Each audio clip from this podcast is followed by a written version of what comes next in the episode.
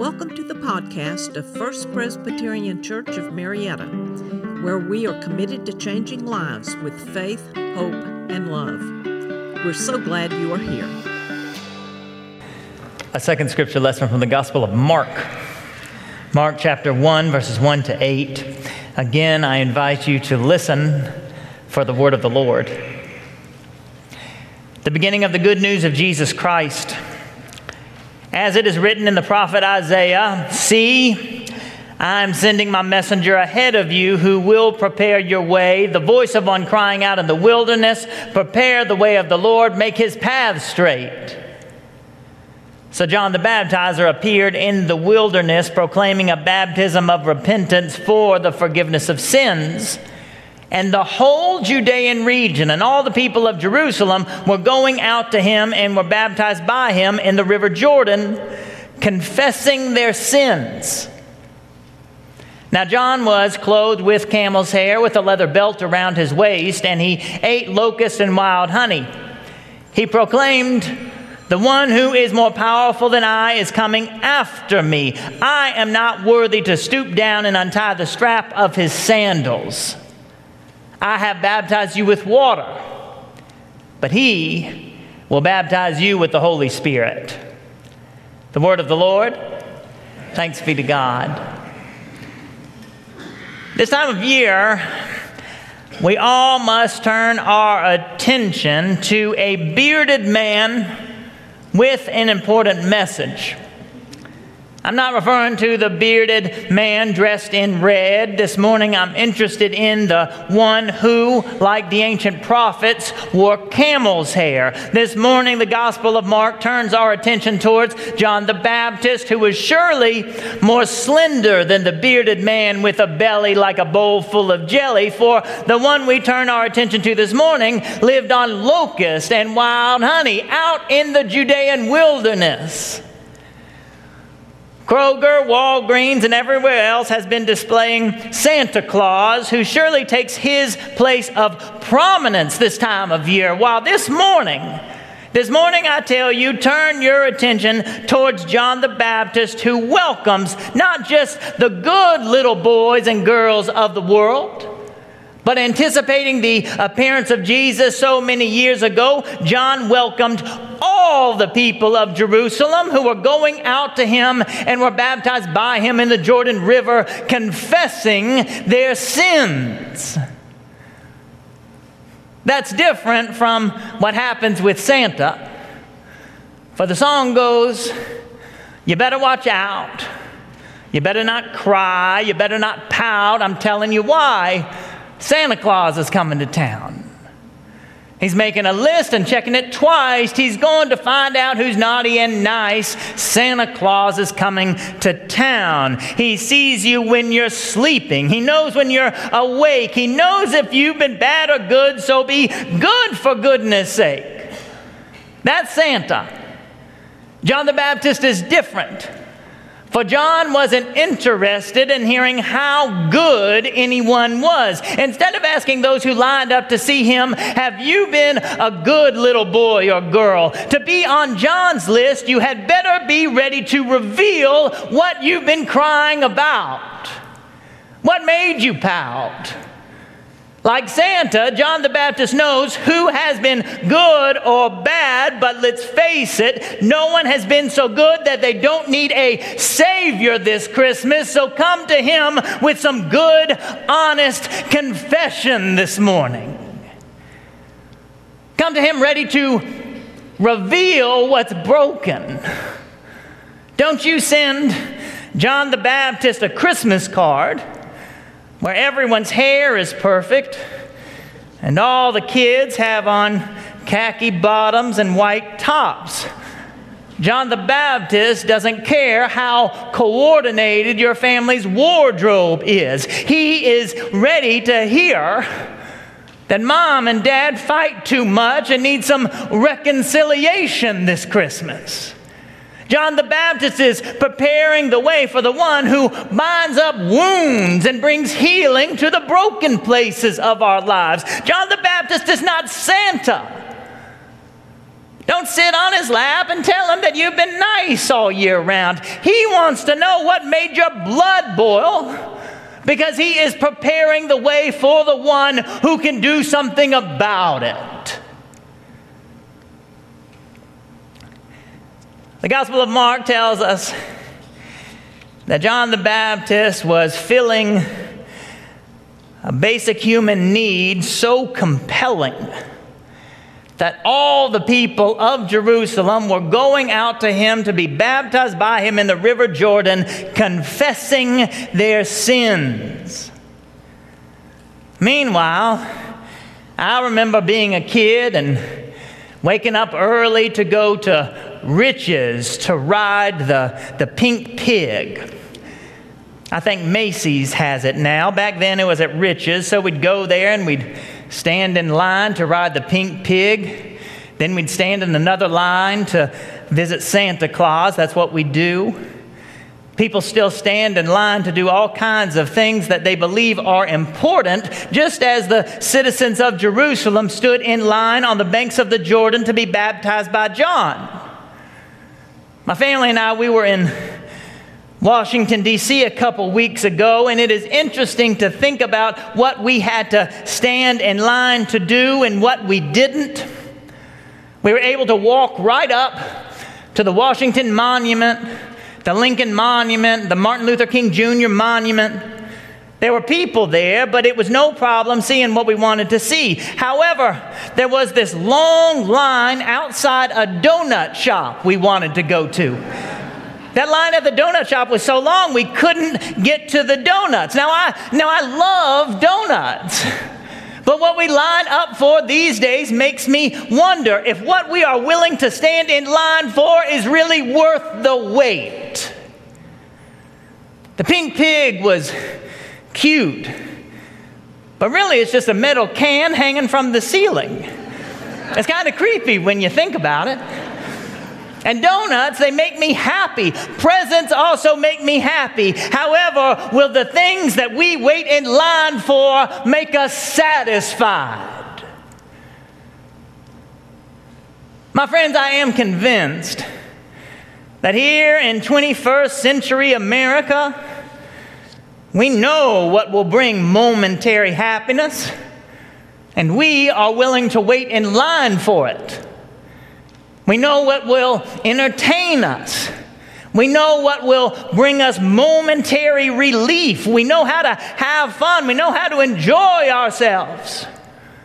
But what about that greater need within us all? Where will we find what might make us truly fulfilled? Is there not a deep desire within each and every one of us to be understood, for our lives to have meaning, for us to be forgiven? Santa Claus can't handle that kind of stuff. That kind of stuff is above his pay grade. Santa knows what to do with us when all we need is something new and fun, while for the real stuff, the stuff that really matters, we need Jesus. Week before last, several of us attended a funeral for John Shoup at St. Joseph's Roman Catholic Church. One member of our church who attended the funeral was raised Roman Catholic. And after marrying a Presbyterian, he hadn't had communion with a priest or, or been to confession for some 50 years. After the funeral was over, on his way out, he, he wanted to thank the priest for this beautiful service. But out of habit or by mistake, he said to the priest, Father, it's been 50 years since my last confession. Why don't you follow me? The priest then said. Thinking he was going on a tour of the facility or something, this member of our church followed the priest only when they sat down in the sanctuary, the priest said, So it's been 50 years since your last confession. Then the priest encouraged him to get on with it. So, this member of our church, since it's been so long, he tried to cover the main themes of his 50 years worth of sins rather than the specifics as the priest heard his confession. I think this is such a funny story, but as he told me about it, I asked him, after all that confession, how did you feel? Well, I thought I was going to have to say about 5,000 Hail Marys and do about 20 years of community service. Instead, after hearing my confession, the priest looked me in the eye and he said, You are forgiven.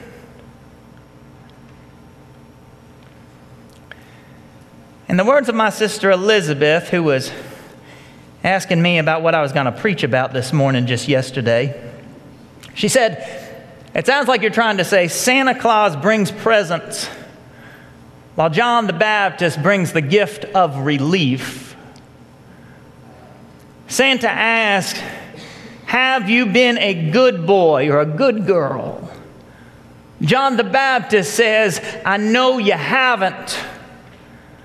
So come to the water and receive some peace. About a hundred years ago, the London Times sent out an invitation to be published to several authors for any author who would like to answer the question What's wrong with the world today? The great Christian theologian G.K. Chesterton wrote back simply I am.